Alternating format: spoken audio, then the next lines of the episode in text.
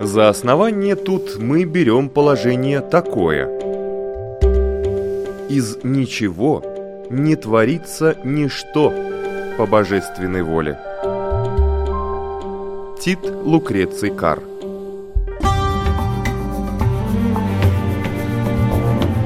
Дерзкие теории Смелые гипотезы Предположения, которые завтра могут стать аксиомами Природа вещей на латвийском радио 4.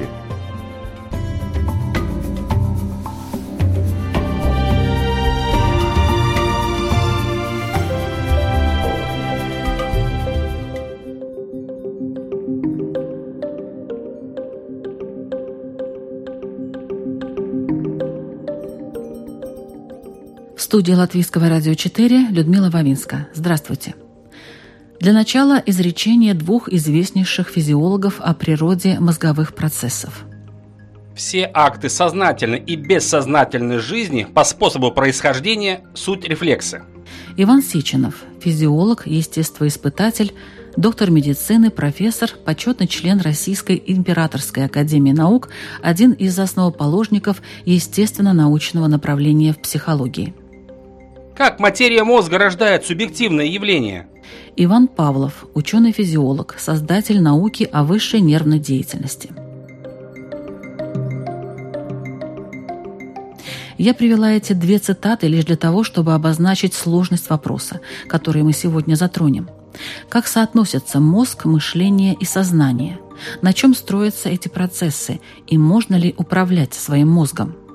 Сегодня в программе «Природа вещей» мы вместе со специалистом по древнеиндийской философии и музыкантом Сергеем Анцуповым, который уже длительное время изучает когнитивную науку, попытаемся хотя бы чуть-чуть фрагментарно наметить ответы на эти вопросы.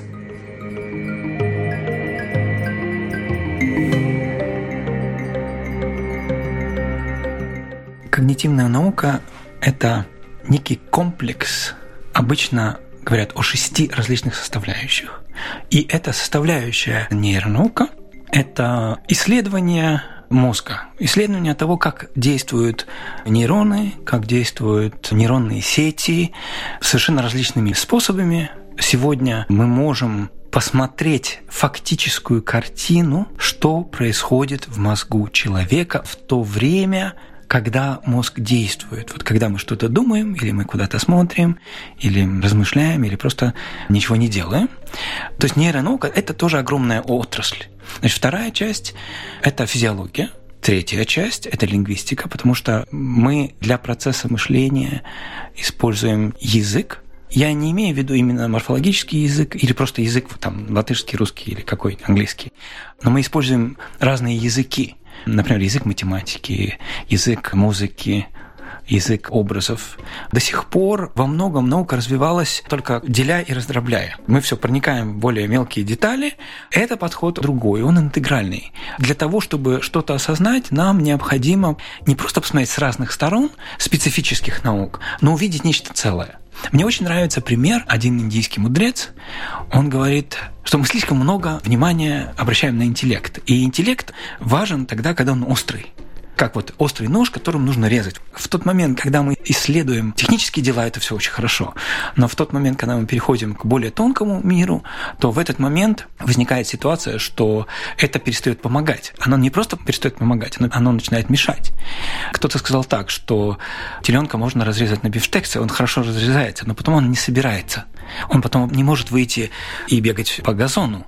И поэтому, когда мы изучаем предмет, который связан с познавательной деятельностью человека или с мышлением, до сих пор не существует единого понимания или единой модели, а что такое сознание в человеке. Я всегда знал интуитивно, что музыка для человека что-то такое, что действует абсолютно уникальным образом.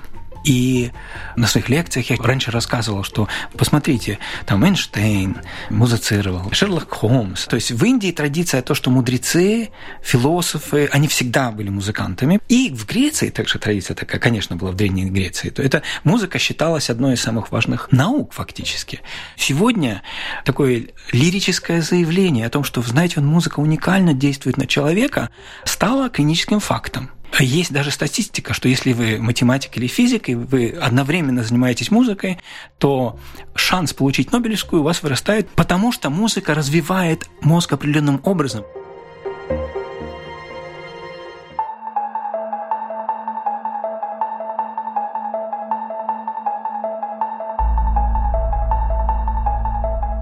Работа нервной системы в целом выглядит как чередование волн возбуждения и торможения – для того, чтобы согнуть руку, нужно возбудить группу мышц сгибателей и затормозить группу мышц разгибателей. А для того, чтобы отрегулировать мышечную силу, нужно вовремя погасить возбуждение в тех нейронах, которые побуждают мышцу сокращаться. То же самое происходит и в эмоциях, и в мышлении. Для того, чтобы унять нейрон, генерирующий возбуждающий сигнал, должен включиться другой нейрон, ингибиторный, или нейрон торможения, который, активировавшись сам, подавит активность возбудительного нейрона. Иными словами, торможение не просто отключение мозга, как может показаться. При торможении мозг работает, как и работал, просто теперь в нем активируются другие нервные пути – и если эти самые пути вдруг сломаются, если их активность упадет, то нервной системе грозит перевозбуждение, что может проявляться и в неправильной работе мышц, и в эмоциональной нестабильности, и вообще в поведении.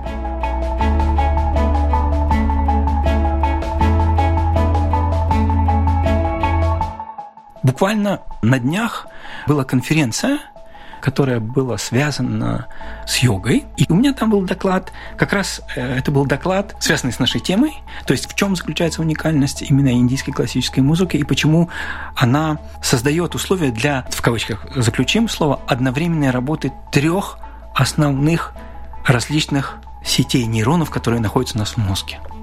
Именно индийская музыка? Именно индийская классическая музыка, определенного типа музыка, да.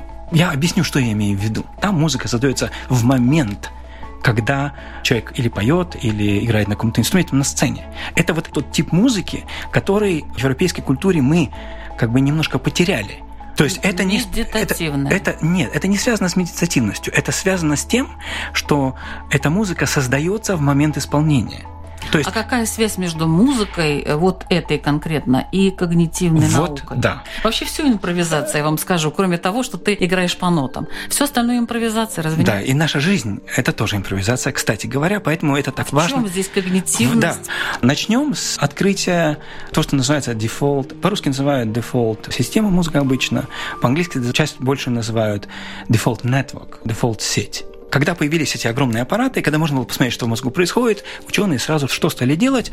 Положили там большое количество людей и стали давать им задачи стали искать какие-то образцы, какие-то совпадения, какие-то шаблоны. Задача оказалась достаточно сложной. И как это часто бывает, великие открытия происходят Происходит по ошибке. Случайно. По ошибке, да. И вот был момент определенный. Представьте, вот стена мониторов, сидят ученые и говорят, окей, сейчас ничего не делаем, отдыхаем. А аппаратуру не выключили. И когда мы ничего не делаем, отдыхаем, и аппаратура была включена, значит, люди расслабились, перестали умножать большие числа между собой. И в этот момент вдруг на всех мониторах, во-первых, возросла активность деятельности мозга. Во-вторых, было замечено определенное, как раз вот определенные шаблоны, какие-то закономерности, что у всех более-менее одинаково. И, конечно, это все посчитали ошибкой, потому что сказали, ну, ребята, ну как же так? Это же глупость. Мы вот когда сознательно думаем, напрягаем свои мозги, вот мы тогда думаем, что сейчас уже известно, что это не так. Что вот когда мы думаем, мы вот разговариваем сейчас, и мы думаем там, словами и так далее, это только очень небольшая часть мышления. Кроме того, самая слабая. А настоящая сильная часть мышления находится в том, что называется сеть по дефолту в мозге. Ее мощность приблизительно в 80 раз и больше мощнее, чем то, что мы когда вот сознательно думаем, что-то вот обдумываем на уровне сознания. Что... Потому что в таком сознательном, когда мы так напрягаемся и думаем, мы можем одновременно рассматривать только три интеллектуальных объекта, и длина мысли не более трех секунд. Потом склейка, она так обрывается, потом следующая. А в дефолт-системе одновременно она способна обрабатывать, начиная от 150 приблизительно до 250 интеллектуальных объектов различных и видеть между ними взаимосвязи. Вот дефолт-система мозга а где она находится да. морфологически известно? Морфологически известно, да. Там много разных структур. Конечно, часть коры, префронтал, конечно, та часть, которая связана с пространственным мышлением, ядра внутри. Там сложная комбинация. Почему мы говорим о нейронных сетях? Таким образом мы упрощаем много всего сложного.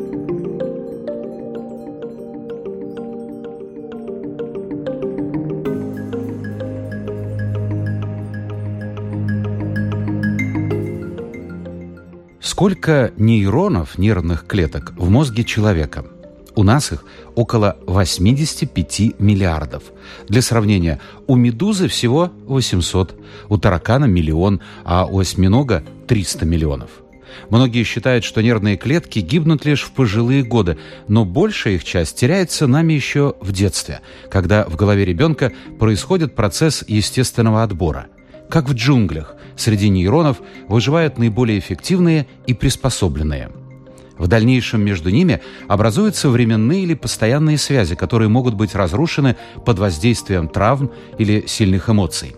Хотя эмоции играют в нашей жизни большую роль, до сих пор неизвестно, почему мы можем нанести непоправимый вред физическому здоровью только одними переживаниями. Неоднозначно также и связь мыслительных процессов и отдельных частей мозга –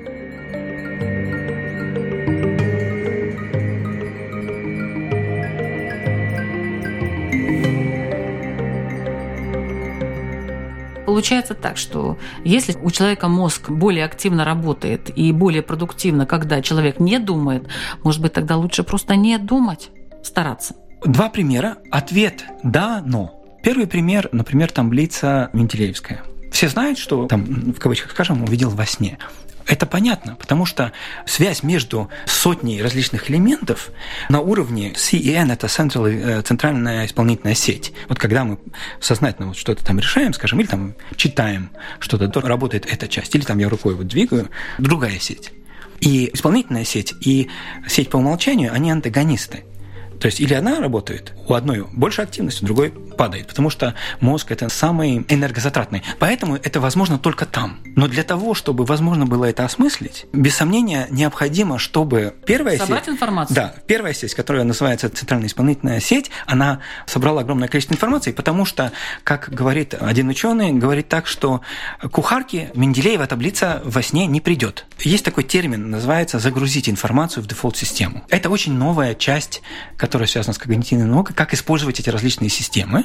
Потому что есть еще система Salience Network, это система выявления значимости. И для того, чтобы мозг сам смог эти многие вещи осмыслить, потом еще должен вернуть, вы должны это потом перейти как бы в сознание это еще увидеть у себя. Но для этого его необходимо озадачить или определенным образом загрузить информацию. Поэтому, когда люди собирают информацию, очень долгое время работают над каким-то вопросом, и это говорят большинство ученых, вот мы работали, работали, работали, работали, оно все там загружалось, загружалось, загружалось, потом вдруг какой-то момент гулял по берегу моря, пришла в голову идея. Вот пришла в голову идея происходит тогда, когда из дефолт-системы, вот это обдуманное, снова переходит в центральную исполнительную сеть. Инсайт мы... такой да, получается. Да, да. Ну, это известный вообще процесс это, на нет, самом деле. Это же ведь ничего нового. В нашем мире ничего нового нет. Потому что, когда мы говорим о том, что мы сейчас это можем посмотреть, в большинстве своих случаев это подтверждает те научные знания, которые были еще до рождения Христа. Мы знаем то, что называется, скажем так, древнеиндийское знание или знание древней индоевропейской цивилизации – и сегодня мы в основном открываем просто, что было тогда очень известно. Описано было другими словами. В таком случае, кто управляет всеми этими процессами? Это очень важный вопрос, потому что мы себе представить не можем, кто управляет процессами и как это происходит, потому что это контринтуитивно. Ну как, я же думаю. Фактическое положение вещей и это знаменитые эксперименты, которые очень-очень давно уже сделаны, которые тоже сначала были признаны ошибкой, сегодня тысячи и тысячи раз повторены. Это эксперименты Бенджамина Либета. Если я не ошибаюсь, еще в 85 году, по-моему, первые эксперименты он поставил. Ситуация заключается в том, что думает мозг. И какую-то часть из того, что мозг обдумывает, мы можем почувствовать, увидеть, как бы понять. Но ну, на, это такой постулат? На, на сознательном... это что вообще? Нет, это определенный факт. Там проводились определенного типа эксперименты, смысл которых заключается в том, что человек принимает какое-то решение. Вот я, допустим, там, пошевелю там, пальцем или чем-то. Если мы можем видеть картину мозга, то мы видим, что решение в мозгу раньше, чем человек осознает свое решение о том, что я буду это делать. Это просто активность мозга, это можно посмотреть. То есть мозг уже решил, что я хочу что-то сделать, пошевелить рукой или так далее. А потом он как бы продает эту информацию нашей сознательной части, и мы понимаем, что оказывается вот этого я хочу. Человек сам не понимает, он не может это почувствовать, что до того уже какие-то решения были приняты, он естественным образом говорит, я, конечно, принял решение, кто же еще? Но разница между этими событиями может быть до 7 секунд. То есть получается, себе, кто что руководит за... нашим мозгом в таком вот, случае? Вот это самый важный вопрос, на который сегодня однозначного ответа нет.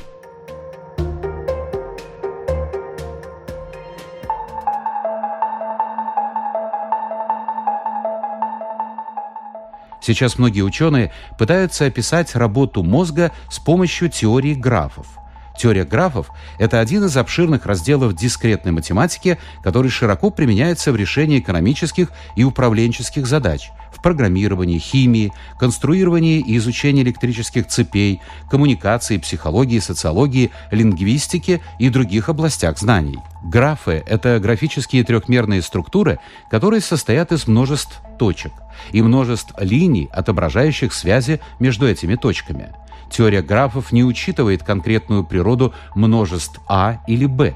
Существует большое количество самых разных конкретных задач, при решении которых можно временно забыть о специфическом содержании множеств и их элементов.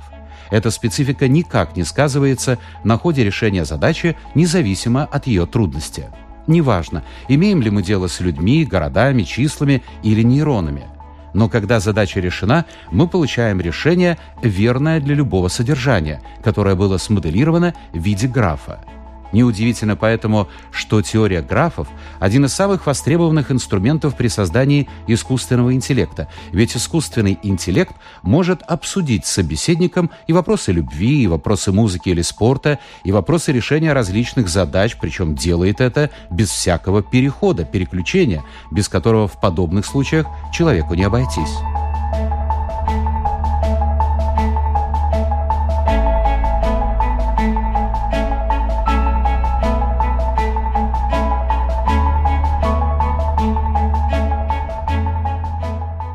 Мы знаем, что мозг руководит нами. Это мы знаем 100%. Как эти процессы происходят и кто руководит, этот вопрос до сих пор остается на уровне научной загадки, то есть существует несколько концепций. Мы знаем, что в древности, например, древнеиндийские знания, они уже очень давно говорили, что то, что в европейской цивилизации мы обычно относим к душе, которая может болеть, которая может страдать и так далее, это не говорю, не-не-не, это все материя. Это все, или энергия можно назвать, тонкая, вот там грубая материальная, тонкая материальная. Это все никак не относится к душе. Душа это совершенно другое, оно никак не смешивается.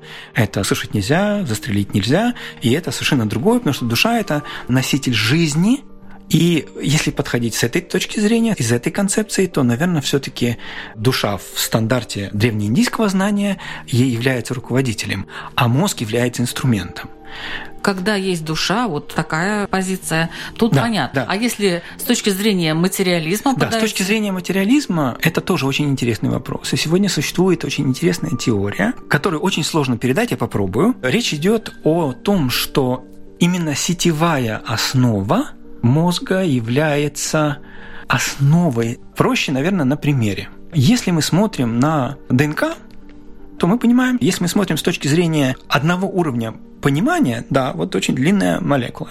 Там люди говорят, что даже когда можно посмотреть при технике, то это такая очень длинная, ну, как белки. И с этой точки зрения ее можно как-то разрезать и далее, и мы там ничего не поймем. Но если мы подходим с точки зрения понимания, что там закодированная информация, то, что называется геном, То есть различные комбинации, которые определяют определенный порядок, который потом воплощается. То, что в человеке заложено. Это информация. С точки зрения мяса, белок, условно говоря, это мясо. Там нет ничего об информации. Но если мы понимаем, что здесь существует некий другой уровень, более высокий, более тонкий, которого нельзя понять, если мы исследуем белок, но с точки зрения гена и расшифровки гена, которая стала возможна только потому, что очень мощные компьютеры стали использоваться, получается, что на уровне ДНК передается информация белок и информация – две разные вещи. Это более высокий уровень. И вот здесь вот эта идея информационных сетей в данный момент является одной из ведущих понимания. И тогда все становится на свои места. Потому что мы видим проявление этого с разных сторон. И через психологию, и через физиологию человека, и через нейронауку, и так далее, и так далее. И она складывается в единую систему. Но это, еще раз хочу сказать, что это та проблематика, те вопросы, над которыми ученые работают сейчас. Сегодня уже развитие таково, что можно воздействовать на отдельный нейрон. И воздействуя на определенные конкретные нейроны, возможно изменять решения, поведения, в данном случае мыши и крысы, эти эксперименты проводятся, просто они начинают принимать другие решения. И они начинают менять свое поведение – что-то и подобное на людях тоже. В Соединенных Штатах это, по-моему, 12-13 год. Это связано с очень больными людьми, у которых очень серьезные болезни, когда человек не может контролировать свое тело. И группа ученых открыла мозг, нашла правильные точки туда, значит, вживили электроны. Если аксон, связь аксон, угу. может быть метр, а толщина это нано единицы. То есть это очень невероятного тонкости вещи, и они воздействуют и определенного типа током, и определенного типа не только, но определенную, там, определенные молекулы туда внедряют, и тогда человек чудесным образом переучивается его мозг, и он начинает быть способным контролировать свое тело. Я видел женщину, которая просто там вот так вот, руки, ноги вот так вот как бы бесконтрольно двигались, и после серии экспериментов она пришла к состоянию ну, вообще-то нормальной жизни, когда можно взять стакан воды в руку и так далее, и так далее. При этом она была в нормальном сознании. То есть это воздействие на мозг человека. И это огромная область, которая такая полумедицинская еще в этой части, которая развивается семимильными шагами. Но самый интересный вопрос в этом, связанный с как мы мыслим, как эти механизмы происходят, какие взаимосвязи существуют, как мы можем на это повлиять.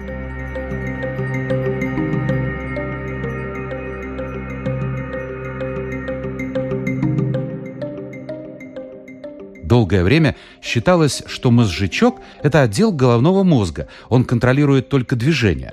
Но ученые из школы медицины Университета Вашингтона в Сент-Луисе доказывают, что игнорировать мозжечок ошибочно. Он участвует в выполнении и высших функций мозга. По словам доктора медицины Нико Дозенбаха, мозжечок отвечает за состояние наших мыслей, структурируя их, исправляя и совершенствуя. Примечательно, что сенсорные сети, зрение, слух, осязание в нем отсутствуют, а движение посвящено только 20% мозжечка, примерно такая же часть, как и в коре головного мозга.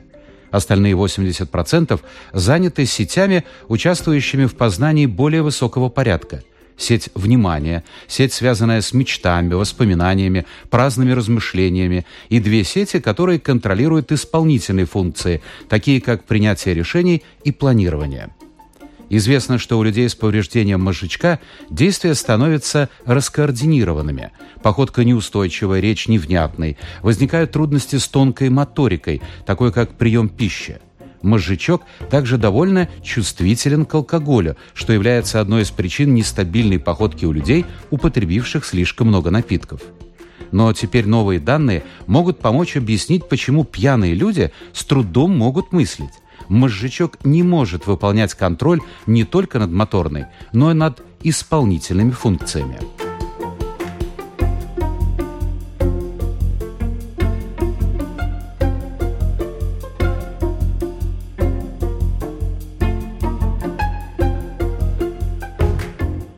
Можно осознать себя?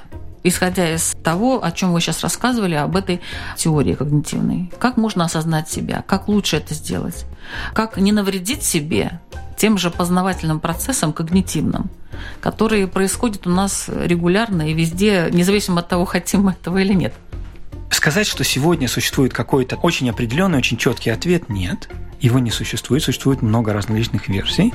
Но сегодня мы знаем намного больше о том, как нами мозг управляет. Мы знаем также, что мы не способны или способны до определенной степени дать команду. Вот мы не можем, не думай о... Желтые обезьяне. О желтой обезьяне. Да, да, да, да, да, да, да, да, да, да, да. С одной стороны. С другой стороны, мы знаем, что там йоги останавливают движение сердца. И это факт тоже медицинский. То есть это люди, которые способны как-то более глубоко управлять. Физиологическими процессами. В том числе физиологическими, я не говорю о процессе мышления. И то, и другое. Воздействовать прямо часто на наши процессы мышления и сознания мы не можем, но мы можем воздействовать косвенно. И существуют определенные методики, как это делать. Первый, самый процесс, который мы делаем всегда, который называется обучение. Обучение значит, что если мы повторяем какое-то определенное действие или определенное восприятие, то у нас физически меняется мозг. Это не такая система, как вот компьютер, там разная информация, как мы себе представляем обычно мозг. Это не так, он меняется физически, совершенно становится другим. И каждое новое восприятие, оно накладывается одно на другое. Таким образом, если мы что-то повторяем, то эти восприятия, они складываются и укрепляются. И тогда передвижение, кстати говоря, сейчас даже официально употребляют ученые слово психической энергии, в мозгу. Раньше электрический импульс был. Не, не, психическая энергия, просто это термин древнеиндийский, психическая энергия. То есть сейчас они говорят, да, психическая энергия, она движется вот так. Тогда движение происходит более быстро, более легко. Мы создаем определенного типа привычки. То есть первое – это создание определенного типа привычек. Поэтому, если мы делаем любое действие, это действие сразу вызывает огромное количество результатов. Если мы повторяем, оно вызывает еще больше результатов. И поэтому все то, что каждый человек делает каждый день, Имеет, Именно в процессе обучения, правильно? Имеет. Обучение происходит всегда. Если я каждый день встаю и, не знаю, там бегаю или занимаюсь физкультурой, или и, неважно. Или наоборот, я каждый день вечером прихожу и покупаю три бутылки пива и выпиваю, это все меняет наш мозг, очень сильно. Первое – это стараться вычистить все действия из своей повседневной жизни Вредные. Э, в кавычках вредные, просто осознать, что мешает. Обычно вот я расстраиваюсь, когда вижу вот такую ситуацию, например. Сознательное регулирование той части, где мы можем что-то делать. То есть, когда мы что-то читаем, мы можем как-то это регулировать. Это сложно, но анализируя, что мы делаем, мы можем это изменять. Сегодня с этим огромнейшая проблема, которую также нейроученые и когнитивная наука считает одной из самых серьезнейших проблем – которая звучит так. Искусственный интеллект умнеет очень сильно, вот прямо наверх идет, а интеллект в среднем на планете идет вниз. Очень большое количество действий, которые мы, вот еще там, я человек старшего поколения, мы помнили все номера телефонов, мы разрабатывали маршрут, куда проехать. У нас было очень много работы мышления. Строили связи. Да, Совершенно верно, потому что планирование будущего, планирование маршрутов и так далее – это определенного типа работа, которая развивает мозг. Общение с людьми – стопроцентное развитие мозга, потому что вынуждает, ты получаешь обратную связь, и ты тогда корректируешь как, каким-то образом свое положение. Раньше невозможно было получить никакой информации, ты должен был получить ее от человека. Сегодня все стало по-другому. И проблема возникает в том, что мы не тренируем определенные части нашего сознания, нашего мозга. И они атрофируются. И они атрофируются. И сегодня это уже опять медицинский, клинический или там научный факт. Сегодня в целом, благодаря использованию компьютеров, искусственного интеллекта, от 8 до 11 часов человек проводит за электронным устройством, и только 2 часа или полтора часа в общении. Это данные из Лондона. Потребление информации без ее обдумывания, то есть работает только центральная исполнительная сеть, Кроме того, мы даже очень много что, что мы потребляем информации, мы даже, а, ну как она, вот э, в одно ухо влетела, в другое вылетела, потому что существуют определенные законы. Грубо скажем, 20 минут Должна быть обработка этой информации. Да, Если потому ее не что технически совершенно она верно. просто пропадает. Да, совершенно верно. Кино, порталы информационные и так далее, они устроены таким образом, чтобы схватить кусочек, кусочек, кусочек, кусочек, кусочек, осмысления не происходит. И благодаря тому, что мы общаемся через компьютер, мы не общаемся с людьми, и мы теряем эту способность. И это серьезная проблема, с которой пока даже непонятно, как действовать. И сегодня очень большое количество статистических данных о том, те дети, которые сразу сели в компьютер, в планшет и так далее, так далее с детства. Огромные проблемы, которые связаны с тем, что они не способны потом взаимодействовать, просто не способны. И не способны потому, что те области мозга, которые должны были быть развиты, они не развились вообще. А потом уже поздно. Да, а потом... Э, Потому что самое основное, вот этот толчок да? первый, первый рывок и первые нейронные связи, они как раз-таки где-то до пяти лет. Да, совершенно верно. И с этим очень большая проблема.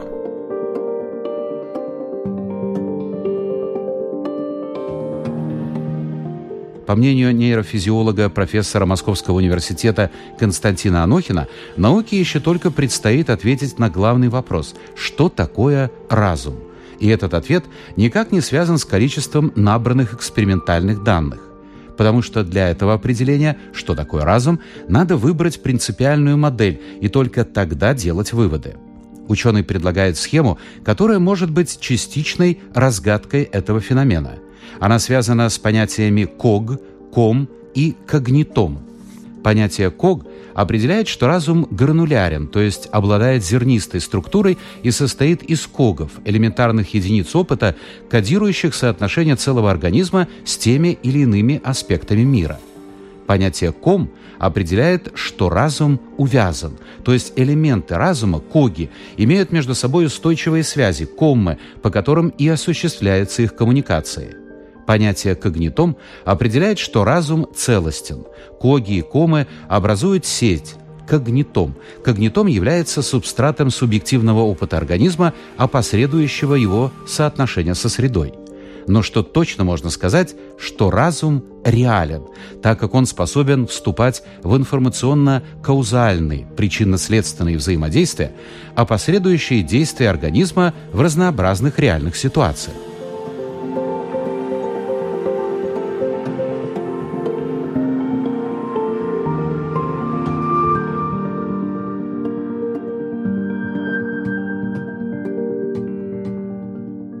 Какой вывод мы можем сделать? Что искусственный интеллект, созданный несколькими, ну так в кавычках скажем, умными и с хорошими нейронными связями э, людьми, в конце концов, он займет лидирующие позиции, а мы будем такими э, простыми, элементарными, нет, нет, суще... живыми да, существами. Да, существует определенная точка, чем, собственно, беспокойство? Если искусственный интеллект все время растет, а человеческий интеллект падает, то в какой-то момент люди зайдут за грань, когда они не способны осмыслить то, что делает, и понять то, что делает искусственный интеллект. Вот это та проблема или критическая ситуация в этом. И опять нет однозначного такого оценки, то есть есть группа ученых, которые говорят, что это мы не знаем, мы не прошли ли эту точку, мы не за гранью ли, сможем мы как-то это остановить и считают, что это огромнейшая проблема. Существуют другие люди, главный инженер Google Курцвейл, который смотрит очень оптимистично, он говорит, что сейчас развитие настолько мощно идет, что благодаря синергии, когда человека и очень многих этих отраслей, буквально через 20-30 лет технология будет настолько развита, что люди смогут жить значительно дольше, потому что нанороботы, которые могут исправлять проблемы в вашем организме, это уже сегодняшний факт. Использование внешних носителей – то есть вы можете сильно улучшить свою память. Сегодня компьютеры обогнали в памяти нас уже намного, и в быстродействии тоже. Просто наши э, человеческие и, и очень, мозги да. поменяют на да, и очень, интеллект. Да, и очень Нет? совмещаем Сергей, одно и другое. честно. Нет, те, кто говорят позитивно, они говорят, что, ну как, вот вы сегодня там компьютер используете, внешнюю память используете, но здесь просто она будет у вас внутри. Ну какая разница? Нет же разницы. То есть очень сильное, очень сильное развитие в этом смысле – вот то оно порабощение есть, роботами, да, люди, искусственным э, люди, интеллектом. То есть есть люди, которые очень серьезно, глубоко на эту тему думают и считают, что это будет позитивный такой выход. Я не принадлежу к ним, к, к этой части. Я вижу, что то, что связано с мышлением, эта проблематика, она все больше, больше, больше и больше. Я очень хорошо помню ситуацию, когда был некий такой переход. Существует два разных типа знания. Одно знание, которое оно является одновременно опытом. Как это? Съел пуд соли. Вот в музыке это проще. Или ты играешь на фортепиано, или не играешь. Потому что ты должен там 10 тысяч часов, условно говоря, заниматься, тогда сможешь прилично играть. Но не, опять нейронные сети выстроятся таким образом, что это возможно. Потому что это непосредственный опыт. А существует другой тип, когда мы говорим о том, что ты знаешь вот плавание, я плавание знаю. Я прочитал там, я знаю вот такую работу, секую работу, такую работу, а ты сам плаваешь? Нет, я сам не плаваю. Но очень хорошо разбираюсь в стилях, я знаю, могу тонкости отличить, я очень хорошо знаю, как вот движется все. То есть я все знаю на уровне слов. Личный опыт, он связан с развитием мозга. Вот в чем вопрос. А личный опыт с жонглированием слов есть специальное понятие, их два, викальпа и випарьяя. Это тоже древнеиндийское знание. Оно говорит о том, что это ошибка восприятия, второе – это ментальное конструирование. Ну, когда мы жонглируем словами. И сегодня очень много нашего обучения, оно идет через просто слова, за которыми, в конце концов, нет реального опыта. И это большая проблема. Мне очень понравился текст. Материя вечна и Вселенная бесконечна, и в ней происходит много удивительных вещей. Наше мышление, наше сознание – настолько удивительная вещь, что… Стоит им пользоваться, правда? Это да.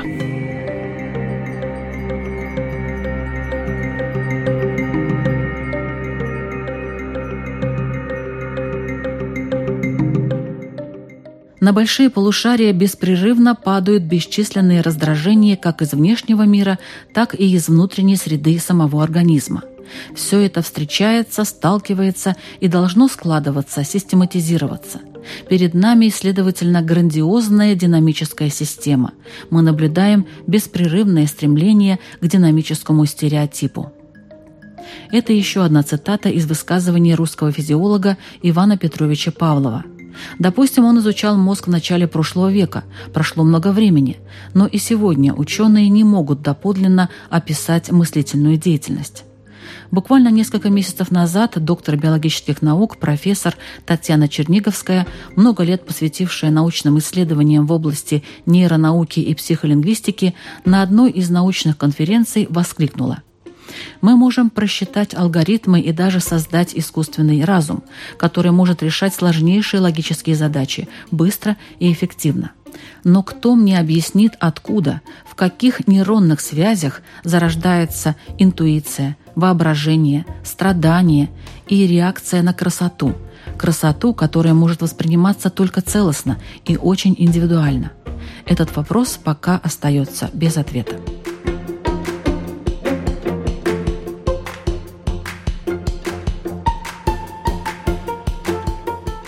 Программу «Природа вещей» к эфиру подготовила Людмила Вавинска. В ней участвовал специалист по древнеиндийской философии, музыкант Сергей Анцупов. Компьютерный монтаж Ингриды Беделе, музыкальное оформление Кристины Золотаренко, текст читал Александр Алексеев.